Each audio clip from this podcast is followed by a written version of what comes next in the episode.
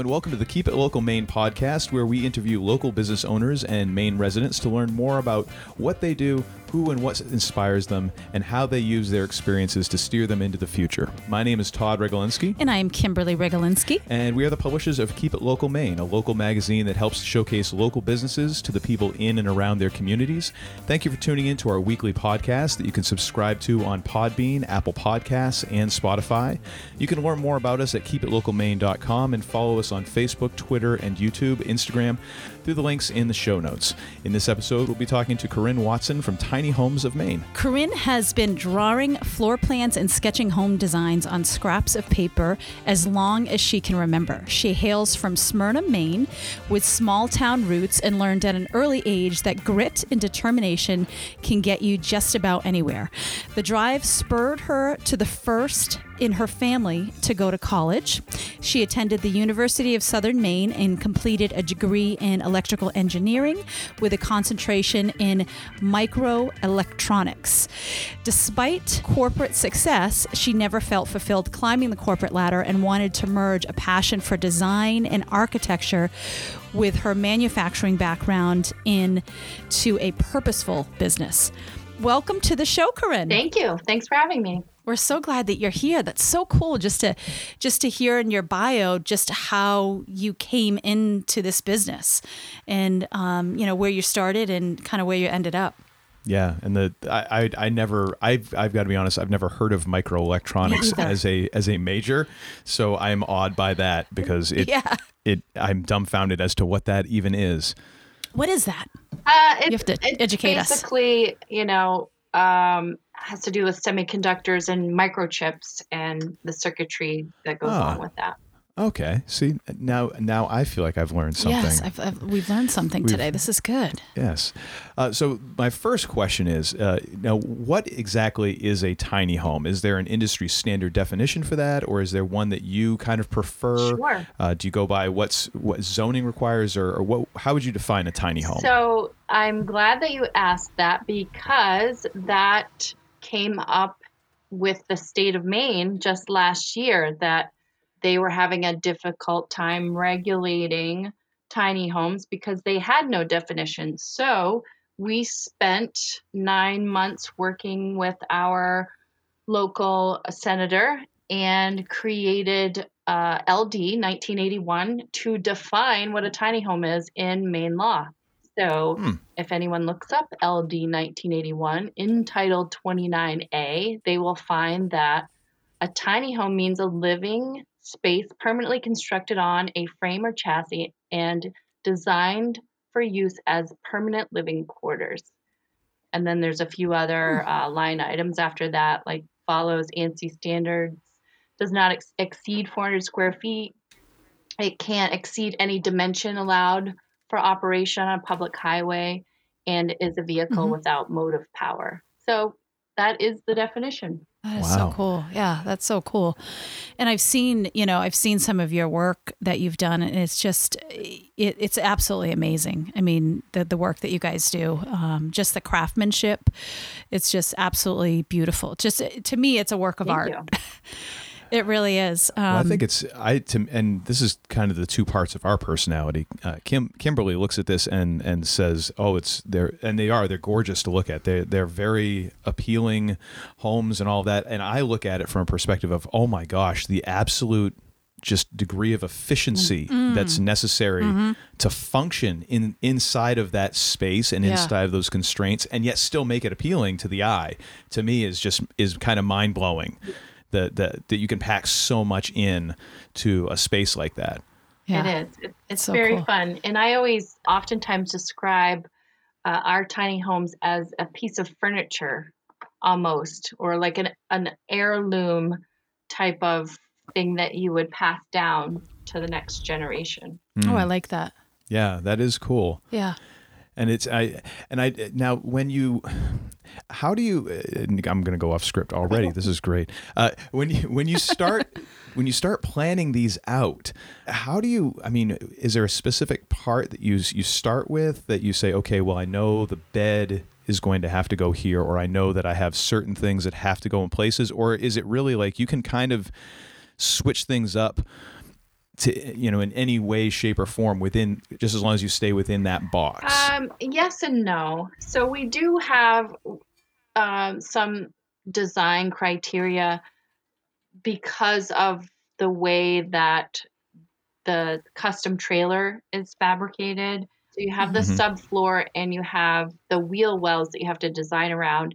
And then we design and engineer our units for our climate here in northern Maine. So those are things we keep in mind too. For instance, we keep the bathroom and the kitchen kind of together to keep that plumbing so it's not, so it doesn't have to go across the entire tiny home if you had a bathroom on one end and the kitchen on the other end. So we keep the design in mind to keep all of the plumbing inside the heated space and a few other things like that for design for harsh climates. So that's what we do. I would guess that not all tiny house companies have that same design criteria. If you live in warmer climates, you don't have to think about those things. Yeah. Yeah, that would make... That's smart. Although that, now you have to worry about, oh, wait a minute, I bought a Florida tiny home and now I'm in Maine or something like that. Yeah. That's a real concern. Yep. Yeah. So, you know, I was wondering, you know, so what was the moment or what made you want to start designing and building tiny homes? Was there like a moment that you said, huh, this is what I want to do? Like what made you want to go that route? Yeah, it's a great question I get asked a lot. And there wasn't like an aha moment. I've always liked small spaces. I grew up in a very small house and it was cozy and comfortable. And my family teases me about, you know, because I just like little nooks and finishing off an attic space, or I just like small spaces. So I always had that instinct to design and decorate small spaces because it's cozy and comforting. So, you know, like you read in my bio, I was always sketching different floor plans because I liked home design and architecture. So that came around with, I actually was interested in converting a school bus. You know, how you see that online. They call them schoolies. So it's like a tiny home on a school bus. So I was trying to convince my family just to do that as a fun side project in our driveway. Let's buy an old school bus and convert it. I had some great memories of my grandfather who had an old school bus as his camp, and he would be out there by the wood stove and we'd sit out there. So, you know, it's very nostalgic for that, but I couldn't convince anyone that we should go ahead with that project. So with keeping the small space in mind, I got into following the tiny house movement. And I just thought it was fascinating to have everything you need in a compact living space. And, you know, you can have that in a travel trailer or a camper, but to be able to design it and make it feel like a home is what I was interested in. So it wasn't really starting a business. It was just a project I wanted to do. So my husband and I bought a trailer and we started designing and researching and building a tiny home in our driveway. That's so cool. Yeah. And it came out really great. And, you know, at the time I wasn't feeling the 9-to-5 corporate world, you know, as you drop your kids off at daycare and just, it's a time consuming thing that you're not passionate about. And I'm starting to, you know, think that I'm feeling my entrepreneurial spirits come through and wanted to express creativity. So all of these things kind of all came together. And after building that one tiny house, I thought with my husband and I's skills, I thought that we could have a successful business doing that. That's awesome. That's really interesting because I've heard from several people who are either artistically inclined or entrepreneurially inclined, if that is in fact a word. If it isn't, I'm just gonna roll with it anyways. We're just making it up. Yeah. And but that idea of always kind of keep your passions in play, always have side projects that you're working on, but also be keep an eye on which side projects could turn into your main thing. Mm-hmm. That some of these things that you're doing because they're fun could turn into, like, that's your work now. That is your career, your main passion right now. So I think it's really cool that you were able to find that and to take something that obviously has been with you for a long time since childhood and be able to turn that into what you do. That's awesome. Yeah. Thank you. Yeah. That's so cool. Now what are, actually, I'll even change this up a little bit. What are some of the most frequent questions people have about tiny homes, and maybe even what is kind of some of the sillier or really kind of out there questions you've had about tiny homes, or just what are some of the questions that people ask when they're going through the idea of either buying a tiny home or designing a tiny home and kind of getting into that lifestyle? Because it kind of has to be a lifestyle, yes. Really. Mm. Yes. So the most frequent question is really easy. Probably 99% of the people that are contacting us say, I really want to do this, for all of these reasons. Where do I put a tiny home? Mm. Mm. So that's the number one question. And it's the $1 million question, because the answer is it depends on which state, which town, which zone within each town. So there's a lot of variables in placement of tiny homes that can get complicated. So we work with clients to try to help navigate that. Oh, that's good. Yeah. What I thought was really cool is just looking on your website, how it talked about, so you have tiny homes, but then you guys can also do things like mobile offices, retail space, art studios, vacation kind of cottages. So there's so much more that you can even do with this. So even now where we're in this, in COVID, there's a lot of people working from home, right? So if they didn't want to do a renovation or add on to their house, it sounds like possibly, depending on zoning, that a tiny home could be, a mobile office. Yeah, could be an option, depending on zoning, that could be an option. And I think that's just so cool. So if anyone's listening and they need an office, you need to call Tiny Homes of Maine. Yeah. You need to see if you can get zoned first. But that was so cool just to... I'm just over here smiling because I imagine you're trying to push me out of the house. That's where I'm going with this. So Todd, we're going to get you a mobile office here in the backyard. Yeah. So I just think that's really cool. Yeah. And that's even interesting how it's tied into the coronavirus pandemic, because our business has shifted towards more commercial or, people who are living in or working from home or doing school from home and needing a dedicated space that preferably would be outside of their home. So I think we're getting a lot more business that's not just people wanting to live in tiny homes, but to work and learn in tiny homes as well, or run businesses out of. That's so another cool thing. A lot of people don't want to be at the mercy of any pandemic restrictions. Mm-hmm. So they're taking that upon themselves to create a workspace in a tiny home that they can place on their property somewhere. That is, that's so cool. Such a great idea. Yeah.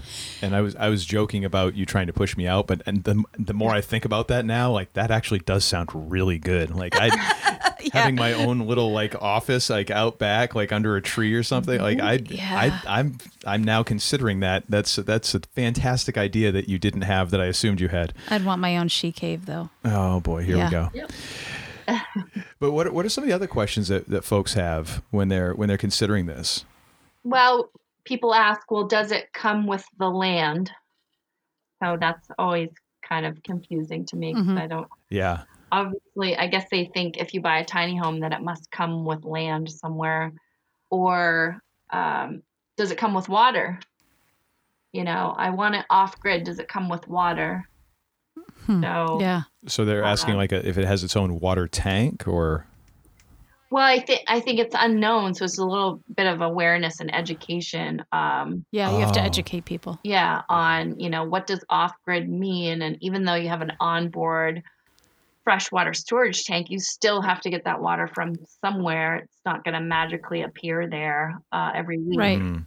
So it's a lot of explaining and educating people on what a tiny house is, what it isn't, where can it go, what are the utilities, how is it hooked up.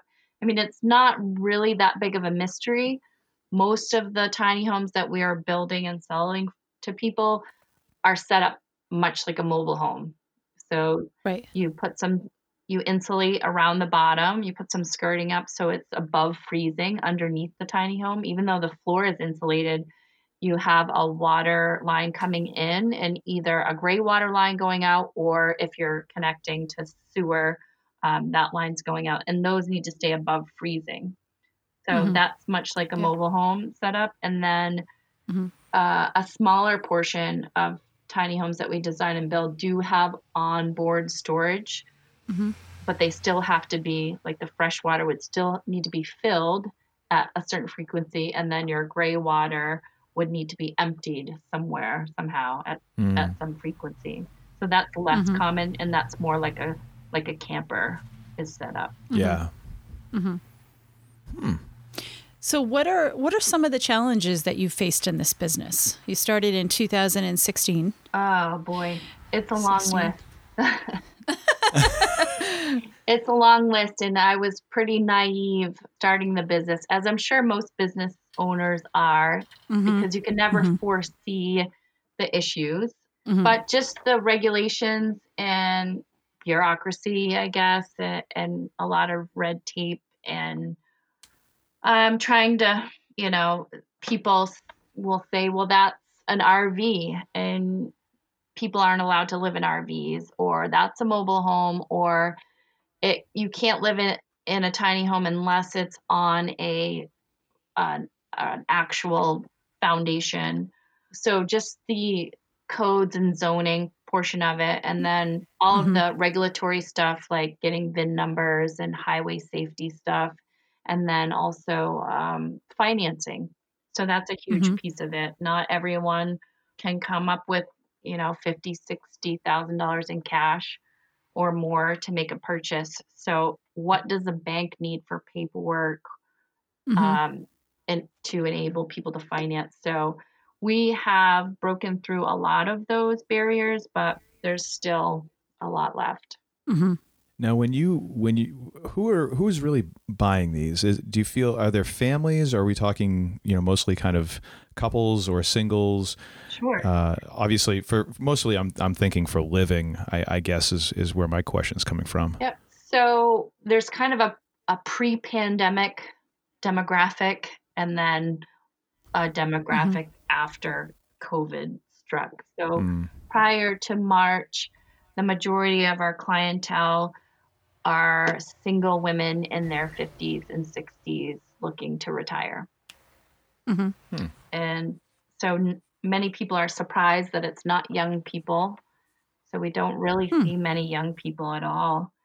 Wow. Yeah, that does surprise me, actually, because that's what I was thinking. Yep. Nope. I was thinking it was millennials. I was thinking for some reason that this would be something millennials, but it's single women, huh?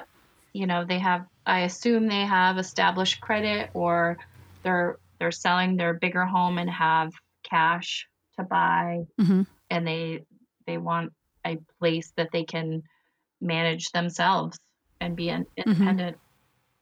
Mm-hmm. And then mm-hmm. kind of after, in the last 6 or 8 months, it's everybody. So it's young people, it's couples, it's families, it's older people. So anyone that has been impacted by this pandemic, who either doesn't have a place to live, can't afford where they live, or are realizing their priorities are shifting and they don't need everything that they have in their current situation, and would like to downsize and prioritize their lifestyle moving forward. Mm. Hmm. It's interesting. That makes sense. Yeah. Yeah. Because it also makes me wonder if, how much of it is tied to kind of the minimalization movement, which I think there's always been people who are more into minimalism as a rule, but I think there was you know, with people trying to organize, and I only have 8 pairs of socks, mm-hmm. and I only keep mm-hmm. these many books and this and that. And it seems to me this would be part of that, but I'm sure it's not all of it, certainly. No. And my opinion and experience talking to hundreds, if not thousands of clients interested in tiny homes is just lowering the overhead for their life in case something changes. Mm-hmm. So, you know, just less bills and not having to work so much and have all of your paycheck go to where you're living. Mm. Yeah. Yeah. And and it's just got to be such a weight lifted for people that, finally make that decision, because, you know, you're not just at that point, you're not just working to live. Right. You know, you're living your life, and you're able to have experiences, and, you know, I just got to imagine that it definitely is like you said, it is a lifestyle change. It's making a choice to have a lifestyle change. Yeah. So we've talked about some of the challenges. What would you say has been your biggest success? Well, I mean, I would like to say having that law passed, LD 1981. I learned a lot in that process. I mean, we didn't have the funds to hire a lobbyist to do this work, so I did it myself. And as frustrating as it was, you know, it helped the business because we were shut down prior to that, because the state had stopped issuing titles, which essentially made it so no one could finance tiny homes. So obviously it helped us get back on track business-wise, but I think that was just a personal success seeing that through to the end. And it was pretty neat going to Augusta. You know, looking back on it was pretty neat, not in the moment. Yeah. Oh yeah, I'm sure. It was pretty frustrating, but just working with lawmakers and sitting in on the Senate, and then this actually just barely got in the last night that the legislature was open, because they were going to close due to the pandemic. So they had a number of COVID-related emergency relief bills that they were voting on, and this tiny house bill. Wow. So, and they were going into, you know, it was like 9:30 or 10 at night. And I was watching their live stream just on pins and needles, because they were closing. So if this bill didn't pass, and they're still closed, I believe, right, then I don't think we could have recovered, honestly. Wow. So, that's when you want to order some coffee for everyone. I just got goosebumps. Yeah. I mean, that's just like, and the timing, and then this hits, and now it's just like, it sounds like your business is taken off just because of all the different demands. Yes. And that was, you know, working with Senator Mike Carpenter, just texting and calling. I felt like it was in a movie, you know, texting and calling, and it's going to the Senate, it's going to the House. And then I'm like, and I'm watching, and he's texting, and it was nerve wracking. You got to be pretty proud of yourself to do that. That's absolutely amazing. You got to I hope you gave yourself a big, big pat on the back for that. That must have been a celebration night there. Yeah, it was. That's absolutely amazing. I was going to say we were in lockdown, so we celebrated with our family of 5 because we couldn't go anywhere for 30 days. But that's right. That's got to be so cool, though. Yeah. But tell us about one of the dreams that you have with tiny homes. So I didn't mention this earlier, but another reason I started this business is my frustration over people that sleep outside at night, and that our society allows that to happen. Mm-hmm. And I spent a lot of time I'm an engineer by trade, so I want to see the data behind decisions being made. So I tried to get to the bottom of why do we let people sleep outside? I don't understand. Is it lack of funds? Is it policy? Somebody tell me. So I met with several policymakers and director at DHHS, and I wanted answers, and it was completely frustrating to see the despair and the people that are trying to help and them telling me, I understand your frustration, but just know, as we are trying to help with this homeless situation, there are more people against us than for us making these decisions and policy changes.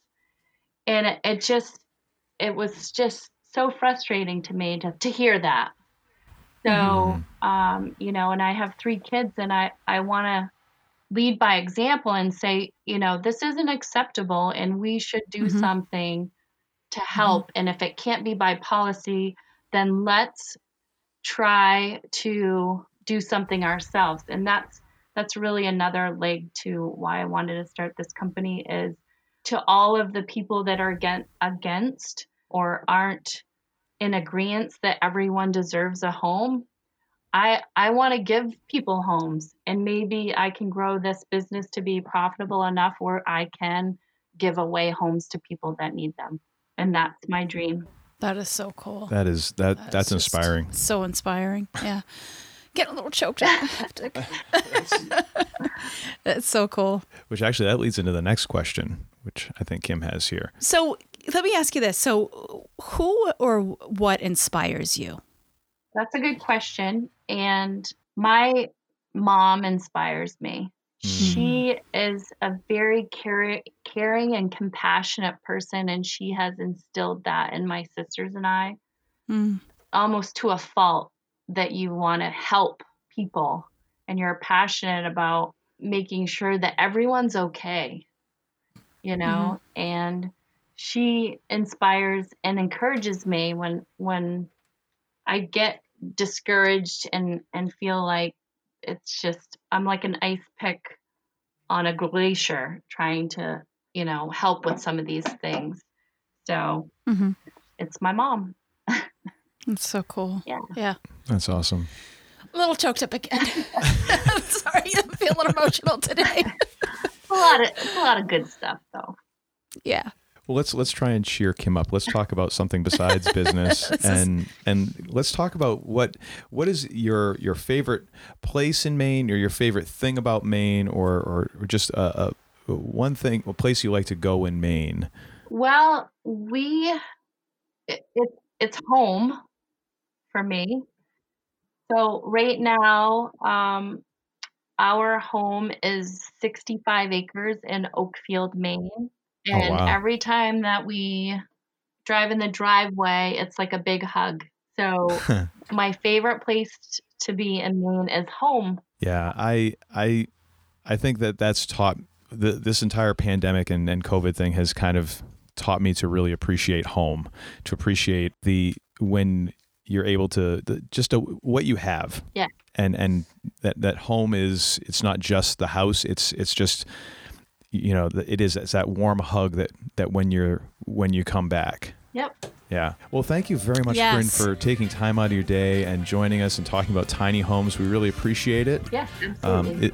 If anybody's interested in tiny homes or building your own tiny home, designing your own tiny home, be sure that you check out Tiny Homes of Maine. We'll put all of their important information, their contact information, website, all of that will be in the show notes. So be sure to contact Corinne because this has been fascinating for me to learn about, because I've always I've seen some of the shows about tiny homes and things. I'm like, it'd be great to know a little bit more about this, and I feel like I've learned a lot. So, so thank you very much for taking your time to be with us. Yes, thank you so much, Corinne. You're welcome. We wish you the best success with your business. Yes, and your dream as well, because that is in a bunch of cool stuff. That is the coolest part of it. Thank you. Yeah, absolutely.